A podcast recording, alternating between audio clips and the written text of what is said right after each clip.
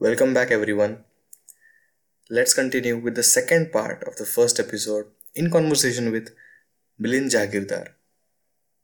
Coming back to our business असं म्हणतात sir being at the right place at the right time with the right product is very important एक hypothetical question असा आहे की if you had to start all over again today आज जर का तेव्हासारखं झिरोपासून आज चालू करावं लागलं तुम्हाला तर तुम्हाला असं वाटतं की तुम्ही सेम रिझल्ट्स अचीव्ह करू शकाल किंवा बेटर रिझल्ट केव्हा तेव्हा जेव्हा तेव्हा जे ऑपॉर्च्युनिटीज गेल्या त्या आज परत नाही मिळणार. असं काही तुम्हाला वाटतं?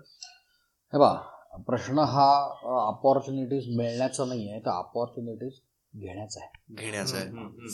म्हणजे आजच्या परिस्थितीमध्ये ज्या काही संधी तुमच्याकडे उपलब्ध आहेत त्याचा त्यात योग्य तुम्ही उपयोग करून घेतला पाहिजे. पण दुसरा भाग असा आहे की काही गोष्टी ह्या त्रिकालाबाधित सत्य आहेत. म्हणजे ज्या त्या काळात पण होत्या आणि आज पण आहेत. आणि त्या पाळून जर तुम्ही बिझनेस करायचं ठरवलं ना तर तुम्हाला आजही त्या ते यश मिळेल म्हणजे उदाहरणार्थ एथिक्स तुम्ही पाळायला पाहिजे. बरोबर. तुम्ही कस्टमरशी प्रामाणिक राहायला पाहिजे. कस्टमरशी प्रतारणा करायला नको कधी पण. आणि तुमची आर्थिक शुचिता. तुम्ही शक्यतोवर सगळे कायदे पाळून अर्थव्यवहार नीट ठेवून भामटेपणा न करता पैसे कमावून अशा तऱ्हेने जर बिझनेस करायचा तुम्ही ठरवला it takes time takes time पण नक्की तुम्हाला त्याचा आयुष्यामध्ये फायदा होतो. मी तुम्हाला जसं म्हटलं मागच्या वेळेला की मी जाहीर केलं माझ्या तोंडाने की मी बुडलोय. आणि मी माझ्या पार्टनरने जे पैसे देणं होते ते सुद्धा मी पे केले. याचं कारण एथिक्सचा भाग होता. ती जबाबदारी मी माझ्या अंगावर घेतली. कायद्यापेक्षा नीतिमत्तावरची आहे. असं माझं नेहमीच मत असतं. पण त्याचा मला फायदा कसा झाला की मी बुडलो आहे हे आता मी माझ्या तोंडाने जाहीर केलं. त्याच्यानंतर सहा महिन्याने मी माझं नवीन युनिट सुरू केलं. मी बुडलो हे माहीत असताना सुद्धा एकाही व्यापाऱ्यांनी मला ॲडव्हान्स पैसे मागितले नाहीत. मी नेहमीच्या माणसांना फोन केले नवीन युनिट सुरू करतोय आमका मैदा पाहिजे आमकी साखर पाहिजे आमकं तेल पाहिजे आमकं तूप पाहिजे. सगळ्यांनी फक्त पत्ता विचारला किती माल पाहिजे हे सांगितलं. संध्याकाळच्या आत त्या ठिकाणी माल जाऊन पोचलेला होता. मी बुडलेलो आहे माहीत असताना सुद्धा कोणीही असं म्हटलं नाही ॲडव्हान्स पैसे द्या बरोबर. तर ह्याचं कारण त्यांना हे माहीत होतं हा नीतिमत्ता पाळणारा माणूस आहे. हा देतोय गेले सहा आठ महिने आपले पैसे. प्रामाणिकपणे देतोय. पाच वर्ष आमच्या घरामध्ये नवीन खरेदी कपड्याची ना मला झाली ना माझ्या मुलींना झाली ना बायकोला झाली. जोपर्यंत सगळे पैसे फिटत नाहीत. पण हे समाजामध्ये जातं. राईट की हा नीतिमत्ता पाळणारा माणूस आहे आणि त्याच्यात त्याचीच भरभराट होते. तुम्हाला खोट्या माणसांची भरभराट होताना दिसत नाही असं नाही दिसतं. थोड्या काळापुरतं असतं. खोटा सिक्का मार्केट में घूम के वापस आता है त्यामुळे तुम्ही नैतिकता पाळून जर सगळी कामं केली आर्थिक शुचिता पाळून कामं केली तर ते होतं. म्हणजे सर असं म्हणायला लागेल की मार्केटमध्ये आपण बिझनेस वगैरे करत असताना एक आपलं कॅरेक्टरही डेव्हलप करणं फार गरजेचं आहे. हो. त्याच्यावरनं मला असं नक्की. अगदी मी तुम्ही शब्द वापरला कॅरेक्टर हा खूप योग्य आहे. तुमचं कॅरेक्टर आणि तुमच्या बिझनेसचं कॅरेक्टर हे एकच असलं पाहिजे आणि असतंच ते. बाय डिफॉल्ट ते बाय डिफॉल्ट असतं. तर त्या कॅरेक्टरवर लोक तुमचं जजमेंट घेत असतात. आणि त्याप्रमाणे तुमच्याशी व्यवहार करत असतात. म्हणजे असं खूप वेळा झालंय की आम्हाला आम्ही फोनवर आता ऑर्डर दिला तरी ट्रकलोडने माल येतो. त्याच्यासाठी मीच ऑर्डर द्यायला पाहिजे असं नाही आहे आमच्याकडचे जे कोणी कन्सर्न लोक आहेत. त्यांनी ऑर्डर दिली तरी चालतं. याचं आणखी महत्त्वाचं कारण आहे की समजा माझ्या माणसाच्या हातून काही चूक झाली. त्याची जबाबदारी पण मला घ्यावी लागते. बरोबर मी हे नाही म्हणू शकत की अरे त्यांनी ऑर्डर दिली ना तो चुकलाय. मला नाही माहिती ते पैसे त्याच्याकडून घे. बरोबर. त्यांनी ऑर्डर दिली माझ्या ऑन माय बिहाफ हे सुद्धा मी केलेलं आहे. काही वेळेला चुका होतात आपल्याही हम्म. माणसाच्या शेवटी. टू अर इज ह्युमन चूक हाच मान हे म्हणजे माणसाची व्याख्या करायची काय तर चूक करतो तो माणूस. माणूस. हा, तर ते पण तुम्ही लक्षात ठेवूनच तसंच वागलं पाहिजे. ट्रू सर आज बघतोय आपण की most of the businesses are technology driven किंवा प्रत्येक बिझनेसमध्ये काही ना काही टेक्नॉलॉजीचा टच आलेला आहे आज. बीट मार्केटिंग असेल किंवा प्रोडक्शनमध्ये असेल किंवा जे आता लॉकडाऊन नंतर तर फारच टेक्नॉलॉजीचा वापर वाढलेला आहे. तर तुमच्या बिझनेस ग्रोथमध्ये टेक्नॉलॉजीनी काय रोल प्ले केला आहे गेल्या ह्या काही वर्षांमध्ये ना टेक्नॉलॉजीचा बूम आहे. त्यामुळे तुम्ही जर टेक्नॉलॉजी बरोबर राहिले नाही तर तुमचं सर्वायवलच अवघड आहे. ते सर्वायवल तुम्हाला जर पाहिजे असेल तर तुम्हाला टेक्नॉलॉजीचा आधार घेऊन पुढे जाणं आवश्यक आहे. कुठल्याही व्यवसायामध्ये तुम्ही हे नाही म्हणू शकत की आता मी इथे थांबतो. थांबतो म्हणजे तुम्ही क्लोज डाऊन करायचं. थांबला तो संपला. हा तो तुम्हाला पुढे जायचं तुम्ही मागे मागे येता आणि एक दिवस संपून जाता. त्यामुळे थांबता येत नाही. आणि तुम्हाला जगामध्ये जे काय चाललं आहे त्याचा आधार घेऊन हे पुढे जावंच लागतं. त्यामुळे मग तुम्ही आता आम्ही पण गेलो आता ऑनलाईन मार्केटिंगमध्ये ते आमच्या पण वेबसाईट्स त्या पण आता त्याच्यावरून ऑर्डर देता येते. आम्ही ॲमेझॉनवर पण आहोत. ओके आता ॲमेझॉन आपल्या देशात येणं हे आपल्यासाठी योग्य का योग्य हा प्रश्न आपल्याला नाही पडता कामा. आपण तेवढे मोठे पण नाही आहे आणि आपण पॉलिसी मेकर्स पण नाही आहे आज तुमच्याकडे ॲमेझॉन शिवाय तुम्ही बिझनेस नाही करू शकत ना. एक करता येतो पण त्याचा पण बिझनेस मॉडेल्स नाही करू शकत. नाही करू शकत. तर तुम्हाला त्याचा आधार घेणंच आवश्यक. आहे. मग ते. ॲमेझॉन आहे ते परदेशी आहे हे आम्ही. मला हे कबूल आहे की चायना कंपन्यांशी व्यवहार करू नका. कारण तो शत्रू पक्षच आहे आपला. राईट. आणि दुसरी गोष्ट ते क्वालिटी वाईज डिपेंडेबल नाही आहेत ते लोक. पण ज्या गोष्टी आहेत त्या आहेत. फ्लिपकार्टवर तुम्हाला जाणं आवश्यक वाटलं तुम्ही फ्लिपकार्टवर जायला पाहिजे. तुम्ही अमेझॉनवर जाणं आवश्यक आहे. सर तुमच्या. मॅन्युफॅक्चरिंगमध्ये तुम्ही टेक्नॉलॉजीचा किती वापर केला आणि त्या काळात आता मागच्या पाच सहा वर्ष टेक्नॉलॉजीचा फार बूम झालाय. तुमचं म्हणणं अगदी बरोबर आहे. पण in early two thousand mid two thousands तेव्हा टेक्नॉलॉजीला कोणी देत नव्हतं महत्त्व एवढं. तर तुमच्या केसमध्ये कशी परिस्थिती नाही आता टेक्नॉलॉजीला महत्त्व नाही म्हणजे सॉफ्टवेअर किंवा बेस्ट टेक्नॉलॉजी ती सोडून द्या तुम्ही. परंतु इम्प्रूव्हमेंट इन टेक्नॉलॉजी ही साधारणतः नरसेवरावांच्या कारकिर्दीपासून जरा जरा सुरुवात व्हायला लागली. ओपन मार्केट झालं परदेशातून यंत्रसामुग्री यायला लागली. ती आपल्यापेक्षा खूप जास्त वरच्या दर्जाची होती. त्यावेळेला आपल्याला ती यंत्रसामुग्री माहिती पण नव्हती कधी. मला माहिती होती कारण मी ब्रिटानियामध्ये काम करतो. त्यामुळे ते ते ते मला माहीत होतं. पण ते कुठे बाजारात अवेलेबलच नव्हतं. आपल्याकडे मॅन्युफॅक्चरर्स पण नव्हते. Import was banned okay. कारण तिथे परदेशी चलन लागायचं. त्यामुळे तुम्हाला इम्पोर्ट करायला परवानगी नाही आहे म्हणजे खूप पॉलिसीज अशा विअर्ड होत्या. म्हणजे तुम्हाला ग्रोथला परवानगीच नाही. स्कोप खूप कमी होता. नाही नव्हताच. ग्रोथला स्कोपच नव्हता. आणि इतक्या पॉलिसीज म्हणजे अशा मिसगायडिंग होत्या. म्हणजे उदाहरण तुम्हाला देतो मी. मी जेव्हा ब्रिटानियामध्ये काम करत होतो त्यावेळेला ब्रिटानिया बिस्किट पार्ले बिस्किट यांच्यावर एक बंधन होतं की आजचं तुमचं प्रोडक्शन ना तेवढंच झालं पाहिजे. You are not suppose to increase your production बरोबर. अच्छा. कारण biscuit manufacturing was reserved for small scale industry आता मी तुम्हाला हे वाक्य जेव्हा सांगतोय तेव्हा तुम्हाला खूप भारी वाटत असेल. अरे वा किती स्मॉल स्केलची काळजी आहे गव्हर्नमेंट स्मॉल स्केलसाठी रिझर्वड आहे. पण आज ब्रिटानिया पार्लेचा किंवा त्यावेळेचा जो जाहिरातीचा टर्नओव्हर होता ना नुसता खर्च होता ना तो शंभर स्मॉल स्केल इंडस्ट्रीच्या बरोबर होता. स्मॉल स्केल इंडस्ट्रीनी कशी टक्कर दिली असती त्यांना? नॉट पॉसिबल पॉसिबलच नव्हतं. त्याच्यामुळे झालं काय कुठली स्मॉल स्केल इंडस्ट्री उभी राहिली नाही दो द प्रॉडक्ट वर रिझर्वड कुठलीही स्मॉल स्केल इंडस्ट्री उभी राहू शकली नाही. म्हणजे कागदावर industry was reserved for small scale आणि in practice it was reserve for big players only right कारण कोणी उभंच राहू शकत नव्हतं. पण मग जेव्हा थोडंसं लिबरलायझेशन आलं तेव्हा मग आम्हालाही गरज वाटायला लागली की टेक्नॉलॉजी आवश्यक आहे. राईट मग आता ती टेक्नॉलॉजी म्हणजे काय? तर मशिनरीचा दर्जा वरचा मिळायला लागला तुम्हाला. ज्या लाकडाच्या आमच्या बिझनेसमध्ये ओव्हन्स असायची त्या भट्ट्या म्हणायची त्यांना. त्या जाऊन मग डिझेल ऑपरेटेड आल्या. त्याच्या पुढे जाऊन त्या गॅस ऑपरेटेड झाल्या. त्याच्या पुढे जाऊन त्या म्हणजे कंट्रोल्ड आले त्याला. त्या लाकडाच्या भट्ट्यांना काही कंट्रोल्स नाही. टेम्परेचर काही समजायचं नाही किती टेम्परेचर टायमर नसायचे त्याला टेम्परेचर नसायचे. टेम्परेचर गेलं की ते कट ऑफ व्हायला पाहिजे. ते पण काहीच नव्हतं म्हणजे ॲब्सोल्युटली काही नव्हतं. पण एक गोष्ट नक्की आहे की जशी टेक्नॉलॉजी येत जाते ना तशी तुम्ही ती अडॉप्ट करत जाता. कारण तुम्हाला त्यात सोपं वाटत राहतं सगळं.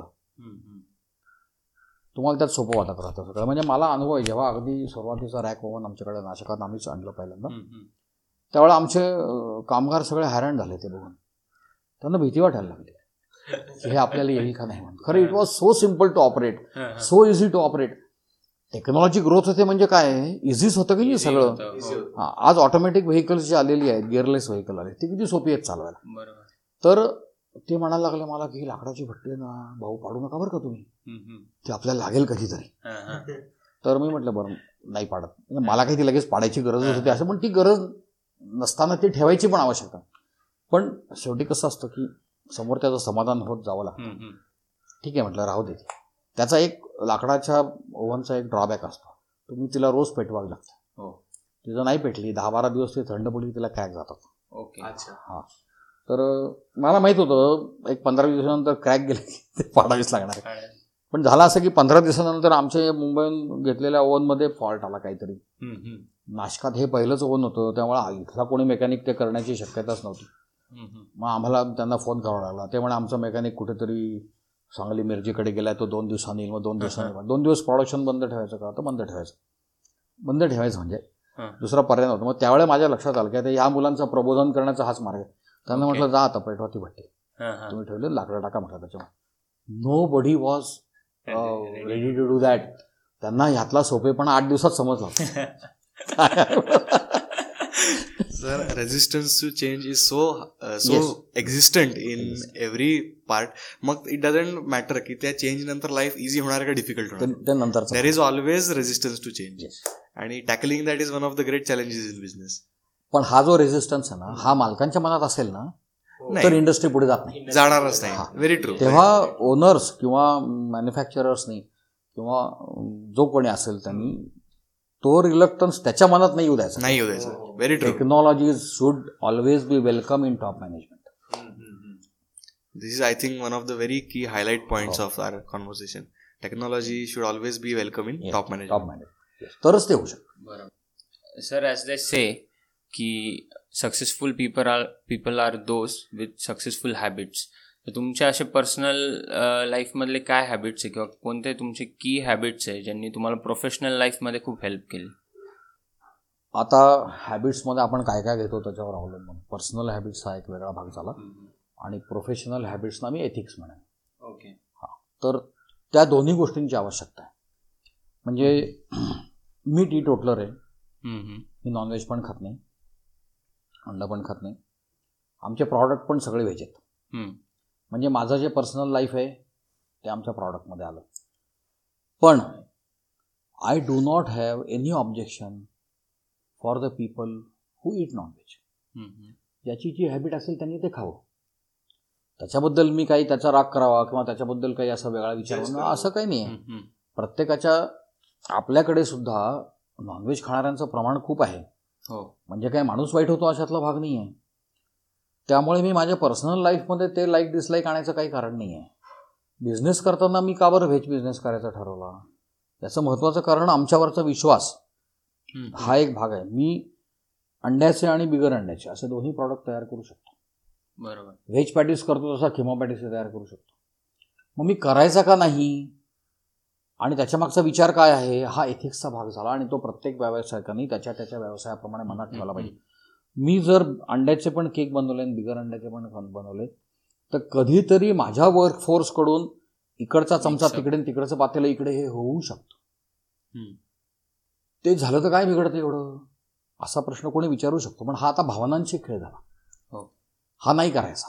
म्हणजे मी जेव्हा म्हणतो की कस्टमर इज किंग असं आपण नुसतं वाक्य एक म्हणून टाकतो. पण आपण तशी ट्रीटमेंट पण द्यायला त्याला द्यायला पाहिजे. मग माझ्या कस्टमर्सचा जर हा व्हेज प्रॉडक्ट आहे शंभर टक्के त्याला पाहिजे असेल तर मी नॉनव्हेजची एंट्री माझ्या फॅक्टरीमध्ये होऊ दिली नाही. ओके त्यामुळं हा धोका राहिला नाही. आणि हा धोका न राहिल्यामुळे आज जे कोअर व्हेजिटेरियन कस्टमर्स आहेत ते आमच्याकडे आहेत. आणि कोअर नॉन व्हेजिटेरियन असणार कोअर म्हणजे जे नॉनव्हेज खातात ते पण आमचे कस्टमर आहेतच की. त्यांना काही व्हेज खायला पर्याय असतो असं नाही आहे. आणि दुसरं असं आहे की प्रत्येक बिझनेस मीच करायला पाहिजे का? अशी काय आवश्यकता Okay. नाही अंड्याचा बिझनेस करू दे ज्याला करायचा असेल त्याला. पण कस्टमरचा आमच्यावरचा विश्वास जो आज वाढलेला आहे ना त्याचं कारण आम्ही हे एथिक्स पाळतो. ह्याला मी एथिक्स म्हणतो. आय थिंक द तुमची एक हॅबिट मला दिसते की of knowing what you want to do and what not to do What तुमची not जी to do. सवय आहे ना हीच तुमच्या बिझनेसमध्ये तुम्हाला खूप पुढे घेऊन आली असं म्हणायला हो, हरकत नाही. हो. ओके त्यातल्या खूपशा शब्दाला माझा आक्षेप आहे खूप बीप काय आम्ही पुढे गेलेलो नाही. नाही सर याचं कारण कुठल्याही बिझनेसमॅनला ते पुढचं आकाश पडत खुणावत असतं की आपल्याला तिथे जायचं. आपल्याला तिथं जायचं आपल्याला तिथं जायचं. Very true that is what makes हा. सक्सेसफुल पर्सन सर एक थोडा असा थोडा ब्रॉड क्वेश्चन आहे की Jagirdar bakers what do you see for the next ten years coming ten years not necessary business plans but what is the vision for the next ten fifteen years um, याच्यामध्ये आहेत ना दोन विचार असतात. मला मुलगा नाही आहे माझ्या मुली माझ्या बिझनेसमध्ये आहेत. आय एम नॉट शुअर की त्या तेवढ्याच सक्षमरित्याने हा बिझनेस पुढे नेऊ शकतील का नाही हे आज मी नाही सांगू शकत. राईट आज मी नाही सांगू शकत. नाशिकला आदर्श बेकरी जी होती ते खूप मोठं नाव होतं त्यांचं. त्यांनी क्लोज डाऊन केली कारण त्यांना पुढे बघणारा कोणी नव्हतं. राईट आणि त्यांचं म्हणणं असं होतं की आमचा ब्रँड आम्ही तयार केला आमच्या हातानेच आम्ही क्लोज करू. राईट आणि मला कुठल्याही दुसऱ्याच्या हातात द्यायचा नाही आहे ह्याचं कारण ते दुसऱ्या एका अमरावतीच्या ब्रँडचं उदाहरण द्यायचे. की त्यांनी ब्रँड सकट ती बेकरी त्या दुसऱ्याला हँड ओव्हर केली. हँडओव्हर केली. ज्यांनी जास्त किंमत दिली त्याला दिली. त्यांनी हे नाही पाहिलं की ह्याला बिझनेस एथिक्स आहेत किंवा नाही आहेत किंवा काय. मला जास्त पैसे मिळतात ना. आणि आज those people they are repenting यांनी आमचं नाव घालवलं. हा, ते उदाहरण घेऊन ह्या आदर्श बेकरीच्या लोकांनी त्यांचं ते ब्रँड क्लोज करून टाकलं. मला ह्या दोन्ही मार्गांनी जायची इच्छा नाही. आणि म्हणून मग मला काय करायचं आहे की उद्या जर माझ्या मुली सक्षम असतील तर ठीकच आहे. पण नसतील समजा. कमी सक्षम निघाल्या असं समजा. अगदी सक्षम नाही आहे तर असं नाही होणार. कारण आता मी माझ्याबरोबर चार पाच वर्ष काम करतात त्यामुळे मला जजमेंट येतात त्यांची अजून पूर्ण आलेली नाहीत. तर बिझनेस हा एवढा मोठा झाला पाहिजे की प्रोफेशनल मॅनेजमेंट आली पाहिजे.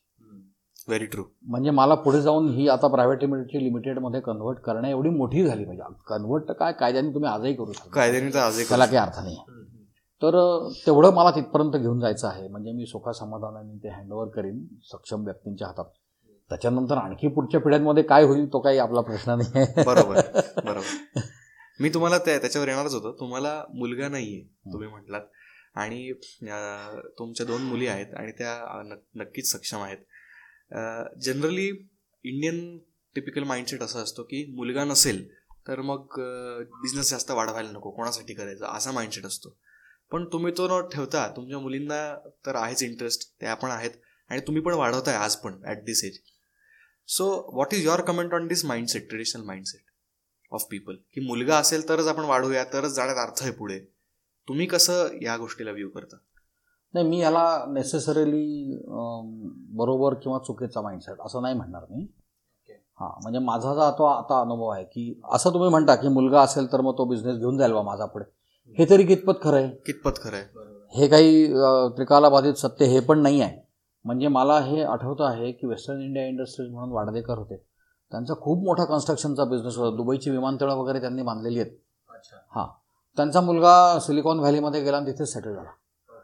शेवटी वा- वाडदेकरांनी तो बिझनेस सेल आउट करून टाकला. म्हणजे मग कसं की तुमचा मुलगा आहे म्हणजे तो बिझनेस पुढे नेईल असं नाही.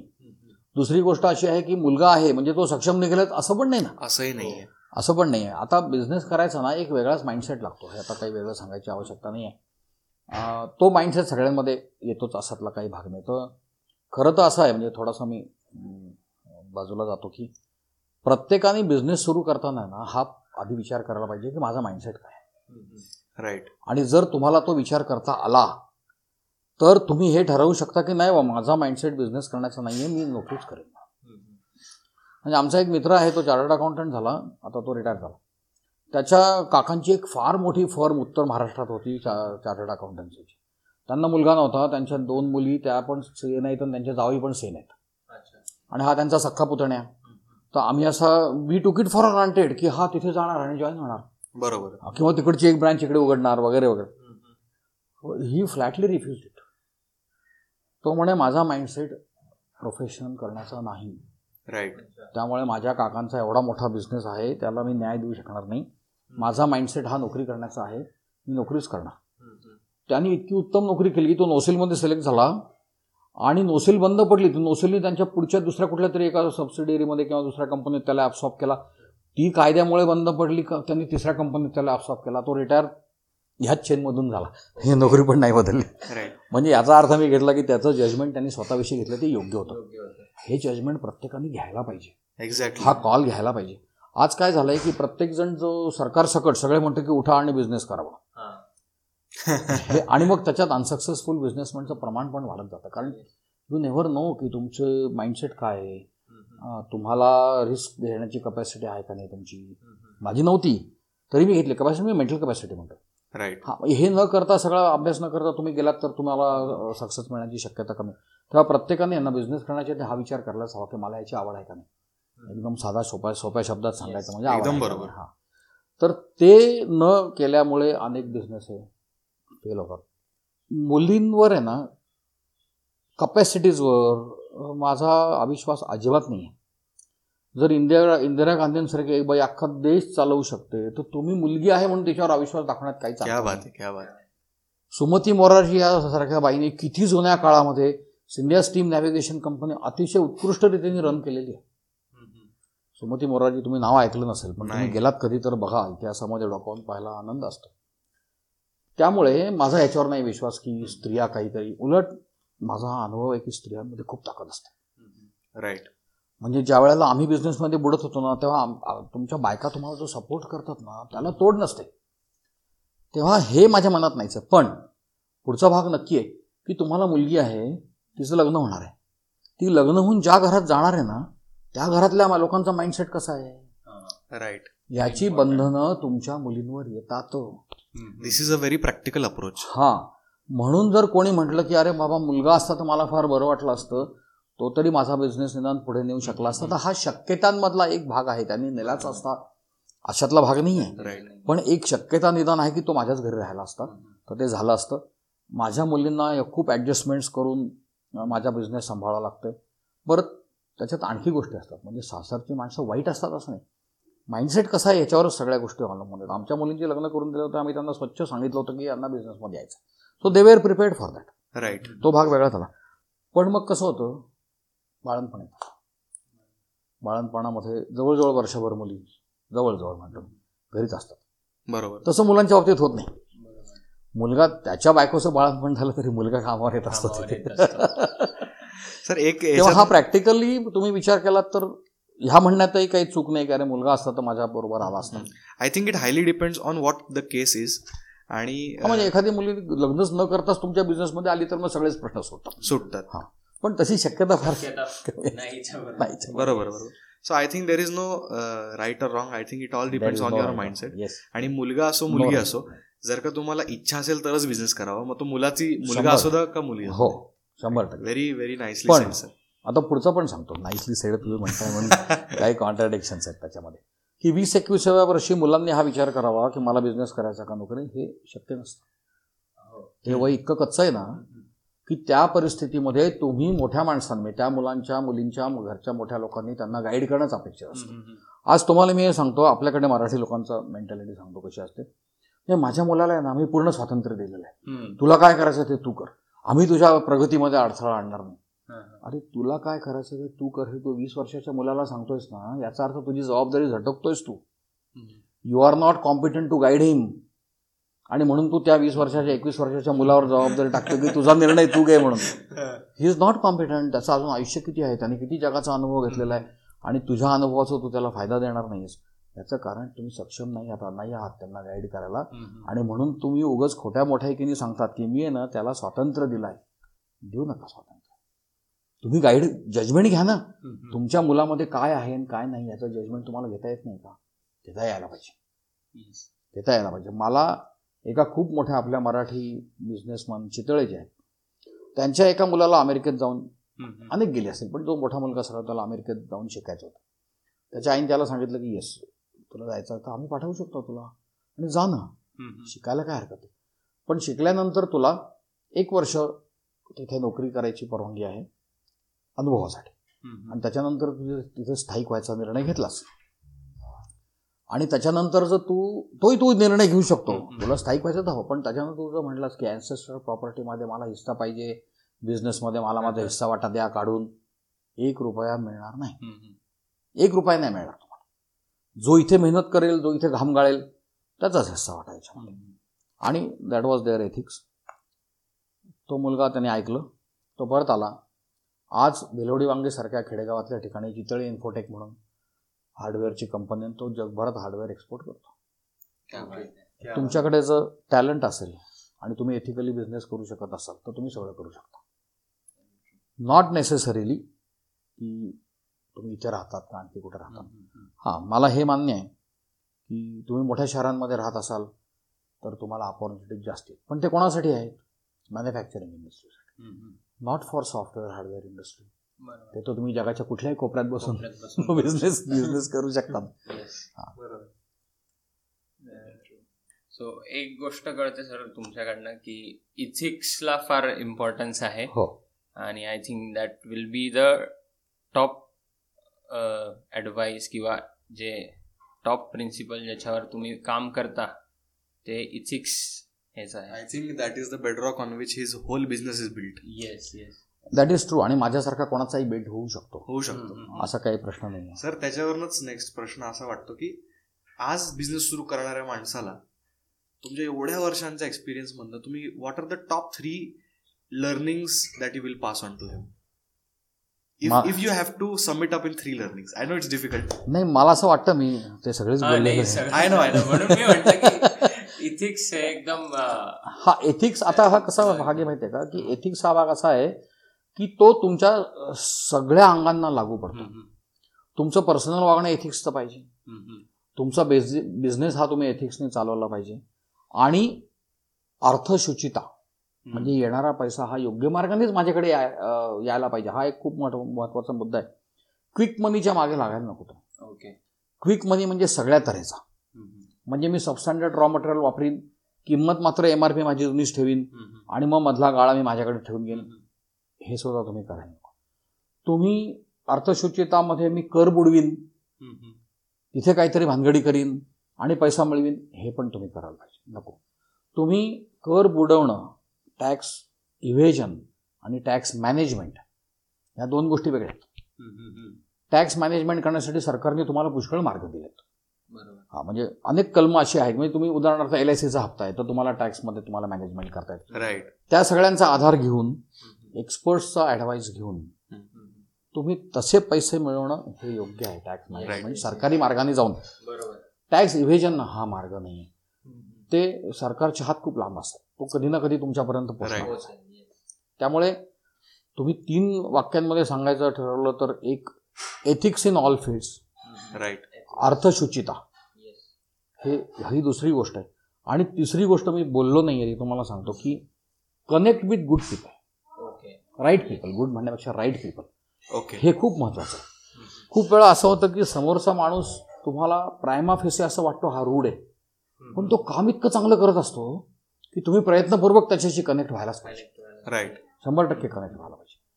असं जगात काहीच नाही आहे की तुम्ही कोणाकडून काही शिकू शकत नाही. चांगल्या माणसांकडून चांगल्या गोष्टी तुम्हाला शिकता येतात. ज्या क्षणी मी असं म्हणेन ना की आता मला यायला लागलं बरं का बेकरीतलं सगळं त्या क्षणी माझी प्रगती थांबली. असं आहे. कॉन्स्टंट लर्निंग कॉन्स्टंट लर्निंग आणि तुमच्या बिझनेसमधल्या तुमच्या बिझनेसच्या बाहेरच्या म्हणजे आमच्या महाराष्ट्रातले काही पाच सात दहाच फक्त बेकर्स असे आहेत की आम्ही कॉन्टॅक्टमध्ये असतो. आणि we call our set technical bakers अच्छा. आम्ही दहाच जण असू. पण आम्ही अध- अधूनमधून वर्षातून एखाद्या वेळेला भेटतो आणि फोनवर कॉन्टॅक्टमध्ये असतो. त्याचा फायदा आम्हाला होतो. राईट आता हा जो मध्यंतरी जी एस टीचा सगळा मोठा प्रॉब्लेम झाला आणि अजूनही आहेच तो. म्हणजे जी एस टीचं क्लॅरिफिकेशन अजून आलेलं नाही अजून तो अजून प्रॅक्टिकल लॉ नाही झालेला. तो एक्सपेरिमेंटल लॉ चालू आहे सध्या. प्रॅक्टिकल लॉ नाही झालेला तो. त्याच्यासाठी आमचं भरपूर इंटरॅक्शन होत असते. आणि काही काही आमच्या प्रॉडक्टमध्ये आम्हाला शंका कुशंका पण आहेत त्याच्याविषयी. तर ते आमच्या चर्चा होत असतात. गरज पडली तर आम्ही आठ दहा जण मिळून एखाद्या टॅक्स कन्सल्टंटला भेटतो सुद्धा. आणि गरज पडली तर आम्ही एखाद्या सरकारी अधिकाऱ्याला पण जाऊन भेटू. तेवढी गरज पडलेली नाही आहे पण ह्या सगळ्यांचा तुम्हाला फायदा होत राहतो. नवीन नवीन ट्रेंड्स समजत जातात तुम्हाला. तुमच्या बिझनेसमध्ये काय ट्रेंड्स येत आहेत? राईट हां. तर कनेक्ट टू राईट पीपल हा एक खूप महत्त्वाचा भाग आहे. That was such a nice sum up of the entire experience and thank you sir thank you so much for giving the time आणि good luck to your this new process thank you of interviewing the people thank you so much तुमच्यापासून सुरुवात झाली म्हणजे चांगलंच होईल. Thank you yes thank you thank you so that's it guys I hope तुम्हाला हा episode आवडला. आम्हाला असंच सपोर्ट करत राहा. Please follow Monday morning mantra podcast on YouTube on Instagram and on every other podcasting platform there is. Stay tuned, guys. Stay tuned for more episodes. Thank you so much.